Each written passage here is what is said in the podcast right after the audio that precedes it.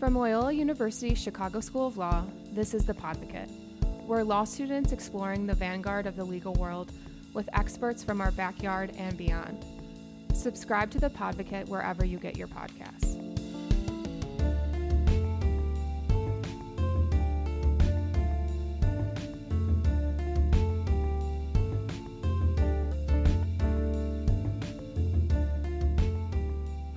Thank you for coming back on the Podvocate. Judge Kendall, we are so happy to have you back with us today. I'm happy to be here. So, last time we were speaking about human trafficking, and we're going to continue with that theme today, and we will dive right in. What led to your decision to co write Child Exploitation and Trafficking Examining the Global Challenges and the U.S. Responses? In truth, frustration. I think that my friend Markus Funk and I, we were so frustrated with the way that the majority of people that we dealt with, even in the criminal justice system, he was a federal prosecutor as well, had misunderstandings about it, had misunderstandings about the reality of it, um, minimized it, or actually became emotional about it. And I think that Markus and I felt strongly that it's such an important area of law. It encompasses so many areas of law, subsets such as immigration, uh, criminal law, property rights. There's so many different areas of law that it encompasses, and yet there isn't even one course that covers that. And we felt like we needed a treatise. And mostly the reason we wanted to write it was because people tend to be emotional about the topic and they get in their idiosyncratic silo of emotion. Either a prosecutor's attitude is hang him high, or a defense attorney's attitude is he's being pushed into this because everyone thinks he should be hung high. And there was like no real, let's look at these types of offenders as a crime and then look at the evidence that applies to each and really look at it the way we would any other crime. Because if you just looked at human trafficking and looked for a sex act for sex trafficking, that is not the crime. The crime is the coercion, the crime is the manipulation, the crime is the abuse, and certainly the violence and the sex is there. But we wanted to educate people that you have to look at these things objectively, like start being academic about this. And that's why we wrote the book. In chapter 11 of your book, you discuss the Dr. Mark Watzman investigation. Can you please tell us about that investigation and what made it particularly challenging? Well, that's a good segue, actually, from uh, the, the frustration. I think the Watzman case might have been the case that we were talking about when we decided to write the book. There were two extremely frustrating things that happened in that case. The first was personally frustrating in that we received leads from a server that was taken down in Florida that had been like a credit card recycler. So it took the original number from the user, uh, from the purchaser, and then recycled the number so it couldn't be traced back to the individual and it was to purchase child pornography. So we had list of thousands of purchasers of child pornography, thousands. And the first thing we did is we divided it with the FBI, we divided it up into geographic areas. And then we looked at the Chicago number, and it was still hundreds, if not a thousand or so purchasers. So we could not have the resources to prosecute every single one of those cases. And I think that was just deeply troubling to the two of us. So, what we ended up choosing to do was to look at some basic information about the purchasers. So we ran background checks, things like that, and then we prioritized them. So Dr. Watzman became our number one priority because we found out he was a pediatric anesthesiologist and had admitting privileges at something like five hospitals in, in the Chicago area. First, the frustrating part was literally saying we're going to have to cut hundreds and hundreds of leads that we can't follow through with. And that was frustrating. But then when we actually arrested Dr. Watzman, we had this, you know, unfortunately explosive news to release, which was that he had admitting privileges at these five hospitals. So, as soon as the news was released, um, you can imagine any parent who had had a child who had had surgery in one of these hospitals was up in arms. And so um, the U.S. attorney went down to the main floor of the federal building and he held a press conference. And all the questions were Do you have victims who have been molested by him? And he said, At this stage, we do not have any victims who have been molested. You know, this was the, literally the arrest on the child pornography charges. Now, think of some disturbing things about the arrest. What we found out about Dr. Watzman was that he not only was possessing child pornography, he had purchased handmade, homemade videos from Russia of child pornography. This links back to my previous comment about human trafficking. He said in his emails, I want this video made with this description of this girl doing this. And here's $5,000 for you to make me that video. And then they would make that video for him. And when the studio started to lose money, they contacted Dr. Watzman and said, We're losing money or we need money to do something else with our studio. He forwarded them money to keep up an operation. So, this is what the evidence was of his purchases. It wasn't simply that he was, you know, on the net just receiving and, and sending. Then, when we we actually searched his home, we found the the receipts for the money orders going over. We found the emails on the computer, and we searched his car and found a trap compartment in his car that had the date rape drug in it and syringes.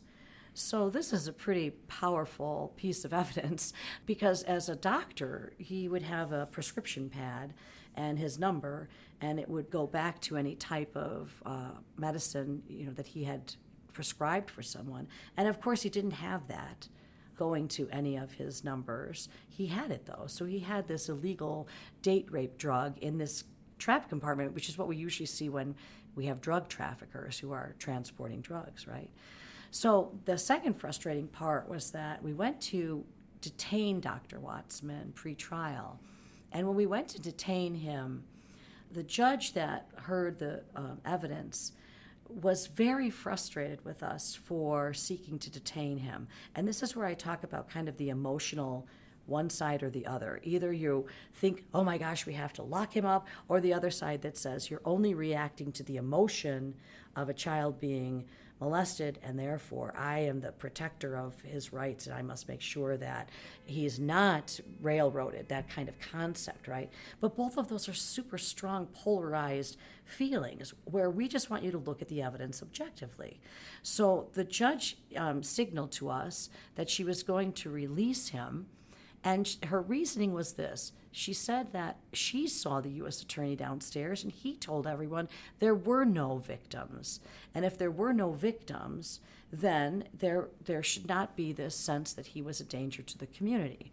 Now, of course, it goes right against the Supreme Court's law in New York versus Ferber that literally each image of these children is a victimization, right? But more importantly, we had some young girl in Russia who had been victimized for his purchase. And I had wanted to charge aiding and abetting the production of child pornography. So not only was she uh, angry at us, is the best way to describe it, kind of irritated by us, I tried what I do in most of my class sometimes in kind of making it more objective. I said, you know, we talk to you about drug distributors frequently who don't have the drugs in their car, but we have the communications on the telephone or the email or the chat saying it's coming, and they have a trap compartment and maybe a stun gun and the drug ledger in the front showing the number of kilos, and that's sufficient to show distribution and involvement in high level trafficking. And that generally is something that you would consider serious enough to put someone as a danger to the community. Remember, child exploitation crimes in the federal statute and drug distribution crimes have a presumption of dangerousness, right? So there is a, a do you see the difference in the way that one crime was being treated? So it was rejected and he was released. The bottom line in it was there was a back and forth that in- included accusations against me as the prosecutor that I was um, seeking to warehouse the client for, you know, and take away his doctor degree in, in some kind of abusive fashion, which all of this is kind of this emotion and drama that comes out of these cases. Whereas I say now, I think that case was probably somewhere around 2003, maybe. I, you know, 15 years later, I'm not so sure a judge in the federal building would hear the same facts and say, hmm, that doesn't sound dangerous to me. So um, it's an interesting concept of the way that the book needed to be written out of frustration, and also just the way that these emotions tend to make us not look at things from our intellectual brains, but rather our uh, visceral, reactive brains. And I think the sooner we start doing the former and not the latter, I think the better we will be in trying to figure out and solve this very significant issue. That's a good transition to our next question, which is about a more recent case, like you said, about 15 years later. During your human trafficking seminar here at Loyola, Assistant U.S. Attorney Sarah Streicher discussed a recent child sex trafficking case in which you were the presiding judge. Please tell us a little bit about that and how you handled that specifically with regard to the punishment. Well, I, I think it might be on appeal, so I'm not certain. Oh. So it's not a problem. I'm I sorry. would I can tell you what we did though, then in open court. Mm-hmm. I just won't be able to give you too many insights beyond that. So this was a Chicago police officer who was charged with trafficking. I'm pretty confident that the U.S. Attorney's Office, it was their first prosecution against a John. So, meaning the person who purchased the sex. The trafficking statute does provide for that John to be prosecuted, but generally they're not. And the reason they're not federally is because the trafficking punishment is so significant. So, this one, the U.S. Attorney's Office clearly showed that they were concerned about the situation because it was a police officer who had paid uh, for sex with minors on numerous occasions, including while the girls were in their school uniforms, and he was an officer who kept his weapon under the pillow of the bed in a coercive way uh, for them. And one of the children had braces. There was no misunderstanding here. Um, and so they prosecuted him and he pled guilty. But I think the uniqueness of the case here is that I've been teaching this for so long that the trafficked victim has mandatory restitution. It's a very, very poorly enforced aspect of the of the statute, meaning that even the prosecutors are not coming forward seeking restitution for victims generally. And there is some uh, studies that show that it's a, just a small percentage of cases where restitution generally comes into play as part of the order. In this case, the girls had received some counseling and some help through some nonprofit organizations, and so the expenditure of funds, according to the prosecutor, had had not come out of the victim's pocket.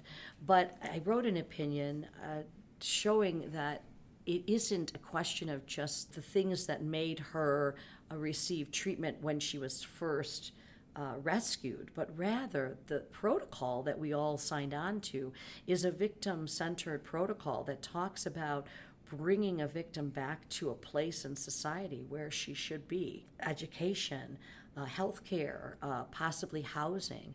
And so he had a police pension, and I ordered the pension to be seized, and I put it in a trust fund, and I appointed a trustee where the, the victims are allowed to petition for funds that fit that protocol and that fit the trafficking uh, uh, statutes requirements, and they and he, in the interest of all of the beneficiaries of the trust, so not just one victim, but I think there's four or five that were going to be part of the recipients of this fund, could go to him and say, "I'd like to." Enroll in community college or I would like to get out of this situation in housing and they petition to the trustee and the trustee can use those funds for the victims. So I think it was a powerful case for two reasons. One was that it was the first John case I'm pretty sure that was prosecuted here in the Northern District of Illinois and secondly it was uh, an important case as far as educating those hopefully with the um, public opinion that restitution is mandatory, not just in name, but actually in, uh, in effect. Yeah, and that's really important, especially for a lot of these victims that don't have um, resources, and that's a great way for them to get it. Okay, so the next uh, case that I wanted to discuss that you also brought up or discussed in the seminar was the case with regard to the woman that was traveling from Russia to Cyprus, and she thought that she was going to be on an artist visa. Um, you can talk a little bit more about it in detail, but I it really spoke to me during the seminar, and I thought it'd be an interesting international case to discuss. Oh, it is, and to me, it, it's important for a number of reasons. First, it is the first international court finding of a tr- human trafficking violation where a state has been sanctioned. So it was the European Court of Human Rights. And they held that Cyprus and Russia violated the rights of this victim. I, I don't know if I'm saying it right. Uh, Rantsev is the way I've heard it said. It's Rantsev versus Cyprus and Russia. And it's, a, it's also important because to me, it just is the, I mentioned earlier, there's just a story that is so typical uh, in most countries, even if the uh, geographic region is different. It's just such a typical story. And in this story, it was an adult woman who had heard you could go to Cyprus and you could work as a an artist on an artist visa. You'd probably work in some cabaret or something like that, and you could make about five thousand dollars for uh, six months and she was poverty stricken, of course. And she went to Cyprus, which, if any of you know, is like this beautiful little island. And it's, uh, you know, just a stone's throw from Turkey and from Israel. It's just gorgeous. And it has ruins and sunshine and lemon trees. And you know, people go there to get married. And it's this idyllic place. And it also has about 50 brothels in the Cypriot North community, surrounded by barbed wire and fences. And I've seen them, and so I, uh, they exist. And what they do is they have a tremendously large sex trafficking tourism trade. So people come over and they get picked up at the hotels and are brought over to these brothels.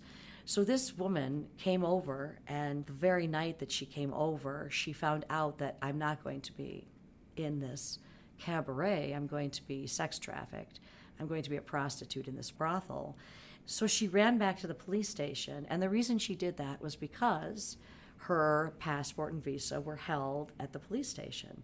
When she came in, the visas were actually held by the trafficker because the trafficker brought them in as the employer. And she asked for her uh, passport and visa back. She says, I'm leaving, I'm going back home. And of course, the police officer contacted the trafficker. And the trafficker came and got her, brought her to a, a hotel in Limassol. And the story um, sadly ends with uh, people observing her either fall or being pushed from a higher story in a hotel and dying on the streets of Limassol. And the father of this young woman wanted to know what happened to her, and he began trying to obtain the police reports and information about her death and wanted her body back. And he was getting stonewalled right and left, and he brought the case in the in the European Court of Human Rights. And the evidence that was presented showed so many typical forms of what we see even today around the world police involvement with the trafficker, the coerciveness of the, the story. There was a deception as to where she was heading and how she learned of the job. There were people that were in Russia deceptively telling her about the job. There was no shelter or 800 number or whatever to call once she had this problem. And then there was this like cover up essentially of what had happened. So um, the European Court of Human Rights found Cyprus to violate her human rights in a number of ways under the protocol. One was that this artist visa was so uh, abusive because this tiny little island can't support the 5,000 or so artist visas that they were distributing. So they should have known that these were being used in some improper fashion. If not, they did, right?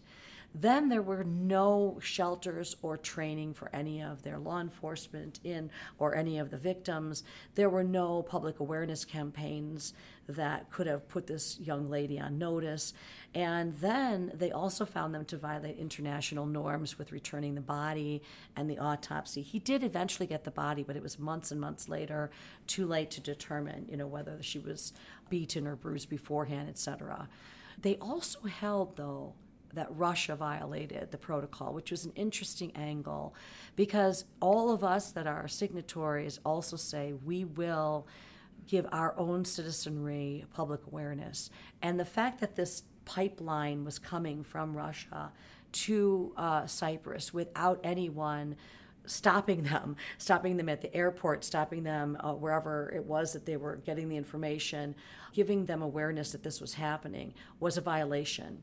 And so uh, they fined both countries for that involvement. So that's the first international case. But to me, I've been to Cyprus, I've done training there um, post the Rantsev case. Mm-hmm. When I went there, it was fascinating because the judges were clearly trying to do the right thing, but they were getting like cookie cutter statements from law enforcement. So they felt that the victims must be lying because they were so alike, right? Mm-hmm. But they didn't have uh, any training or understanding of what uh, these victims go through. And it wasn't until after we did training that that also changed. And they began to have some prosecutions that were successful within Cyprus.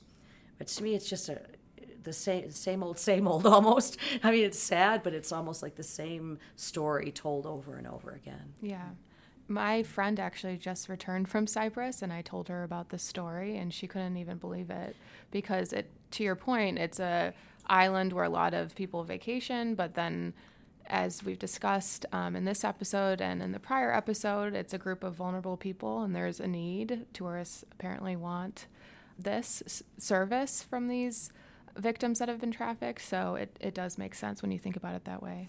And another thing that was interesting about Cyprus, of course, was their their banking uh, laws because there was an ability to put funds into a Cypriot bank account and have those accounts be shielded. Um, so there's a tremendous um, suggestion that the traffickers were able to make a lot of money off of this operation and and and use the accounts uh, to launder their human trafficking gains. Okay, so the last real case I would like to discuss is the documentary that I had the privilege of watching during the seminar is titled The Men of Atalissa. It was heartbreaking to watch for many reasons, um, but it was an example of labor trafficking happening in the United States and actually in the Midwest. But the thing that's so powerful about that case is it wasn't charged as a labor trafficking, right? And that's one of the reasons why I use it is to show um, how first it happens right under our noses, and then secondly, this goes back to that issue of this case occurred long after Iowa had its human trafficking statute, long after they had the ability to charge trafficking, and it was never even brought from my understanding, to a federal prosecutor's office for such a charge. Mm-hmm. The story is a beautiful story and a sad story. Uh, it's beautiful in some ways because at the end, we do see our victims having a new life, which is something that we don't always get to rejoice in. But here, this was a fascinating one in that the men originally uh, were disabled individuals, mentally disabled, who were originally put in homes in a home, I should say, down in Texas, where the founder of this nonprofit was going to use working as a component to care for them and have them live together. And eventually, the money that they made from working was going to give them this wonderful retirement life. And instead, what happened is they were transported up to Iowa to work in a turkey eviscerating plant where they pulled the guts out of turkeys every day and proudly pulled the guts out of turkeys every day, announcing at one part in this documentary about pulling 18,000 or, or eviscerating 18,000 turkeys in one day, which is just hard for me to even imagine. But what happened there is in the original part of the story, the men come to this town of Atalissa, and it's such a small little farm community where they are embraced by the community. They actually call them the boys in a usual derogatory way, in the sense that they that was just the, the, their term for them. But they were embraced in the sense that they would come to say like the fair or the Fourth of July celebration. But soon after that, they were in this bunkhouse on the turkey plant's property that this small community drove by every day and they were um, sometimes beaten. They were deprived of the most humane living conditions. There was mold and cockroaches and horrible things. They worked horrible hours. They they had deformed hands and they had blood under their their nails from the problem that they were you know digging these guts out of these turkeys. And it wasn't until one of the sisters of the man, one of the men said, uh, he's getting to retirement age, and she looked into his bank account to find out that he had like $80 in his account for working for the plant for 30 years. And it was a typical debt bondage type scenario where the turkey plant charged them for their living expenses. And so they really were not making anything but a few dollars each month. And they were kept within this horrible um, condition. We talked about it in class. It is a powerful scene. I think we talked about it in class to say, how is it? How is it that that could have happened in such a small community? How did? How is it that nobody said there's something wrong? And uh, it was an interesting discussion. It's my favorite discussion with students because so many students come up with really great ideas about about what really happened there. And sometimes even students from small towns give us some insight into uh, how it, it could happen. But in the end, what we do know is that they came in and they shut down the bunkhouse, but they only charged the they only charged the turkey plant owners with violations, uh, labor violations, mm-hmm. and they did eventually get some type of award that should have been pretty um, significant, something like a few hundred thousand dollars, mm-hmm. none of which was ever collected. Uh, they've never received a dime. And once they were rescued, they were put into a social service system and they survived, which is beautiful. And that's the nice part of the story. But we talk about it in class because it, there's so many indicators of trafficking there, and there's so many ways that society just really kind of ignored this vulnerable group of individuals. One of the powerful things in the documentary is that one of the men runs away in the winter mm-hmm. and he and he flees the house and they don't know where he went. They don't find him until spring when he's found frozen on the side of the road by one of the farmers nearby. And his death certificate says something like accident, mm-hmm. right? Mm-hmm. Uh, and that, if ever there was a reason, what, why would this man run away from someplace in the middle of the night? But of course, the fact that his vulnerability, his mental disability, um, made him not cry out to the public, right? They always seem so happy. Remember how many times we yeah. heard the community say that? They always seem so happy. Um, and then they don't really investigate this death because, well, he was just someone who was mentally disabled, etc. So it's this interesting way. And the other interesting thing about that story is that labor trafficking, as you mentioned, Matt, earlier, when people are working in our society in the United States, we think that's a pretty good thing. So, like when we see people working, we don't really think that's a problem. And so, when we see people working in a field picking berries, we're like, oh, good for them. The berries are in season. You know, we're not thinking, are those people getting paid right? Are those people uh, being lured to do this job? And so, that little communities thought the same thing. Well, they're working every day, it's good for them. And they turn that blind eye and let 30 years of suffering go by. Yeah, and even at the end of the documentary, the original owner kind of has that same dialogue about it. He's like, "Well, nobody wanted them and I gave them a job." And so I found that interesting after all of this, that was still like his mindset about it. Yeah, and many of the traffickers that have been prosecuted in my courtroom have that mindset. They're very paternalistic and they say, Well, I brought her in. She wanted to be with me. I gave her clothes. I gave her food. I'm the person that has been there for her. Um, her family didn't want her. She wanted me, that type of thing. Mm-hmm. Um, that very paternalistic tone is a common theme in a lot of the sex trafficking cases that I preside over. So we closed last episode talking about things that steps that people could take to potentially make some kind of dent in this as consumers. I want to close on a similar note. If you could impart one thought that people could take away from their views on human trafficking, again, we spoke a, a little bit last episode about people might have their preconceptions about it's the Jeffrey Epsteins of the world um, preying upon more vulnerable people if you could impart one thing that you would hope that listeners would take away and think about in their daily lives in terms of human trafficking, what would that be? I think that the victims themselves are human beings that didn't choose to be trafficked. They made choices that were based upon vulnerabilities. And if we could just look at that concept and recognize that these are people who are at the lowest point in their lives, you know, who get involved in something like this, either knowingly or unknowingly, we would be so much more sympathetic to the trafficked victim and we'd understand. And if we as lawyers are not looking out for those who have no ability to even reach out to the police, right? Who have no ability to reach out and say, I'm in trouble. If we as lawyers aren't looking for that social injustice, then who's going to be doing that, right? So I say this to the students every year.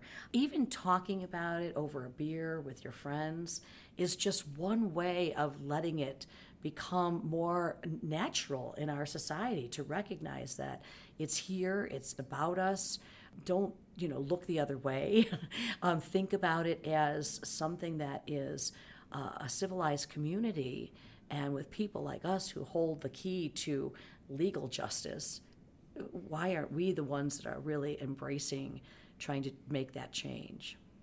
And I'm hoping that this podcast, um, this episode, and the previous episode will really start that dialogue because I think, as we've mentioned before, individuals specifically um, in the US think, oh, it's not happening here, it's not happening in Chicago. And starting these discussions and having the time to speak with you as an expert on the subject matter, I think we'll start to get that conversation going, hopefully. That's great. Thank you so much for having me. Thank you for coming in and being our guest. I know that you're very busy, so it was an honor and a privilege to interview you. Oh, that's nice. Thank you, Thank Judge. you.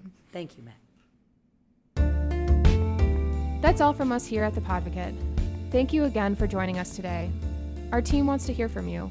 If there's a topic you want the show to cover, an event you'd like us to address, or just something you're passionate about, please email us at thepodvocate at gmail.com. Our producer is Jim Allrutz. Our senior editor is Radhika Sutherland. Our associate editors are Haley Burridge and Jake Kupferman. And our editor in chief is Matt Doran. Special thank you to Dean Michael Kaufman for providing us the resources and support to make the show possible. And thank you to our predecessors, the Dialogue De Novo team, for launching a podcast on our campus. From Loyola University Chicago School of Law, this has been The Podvocate.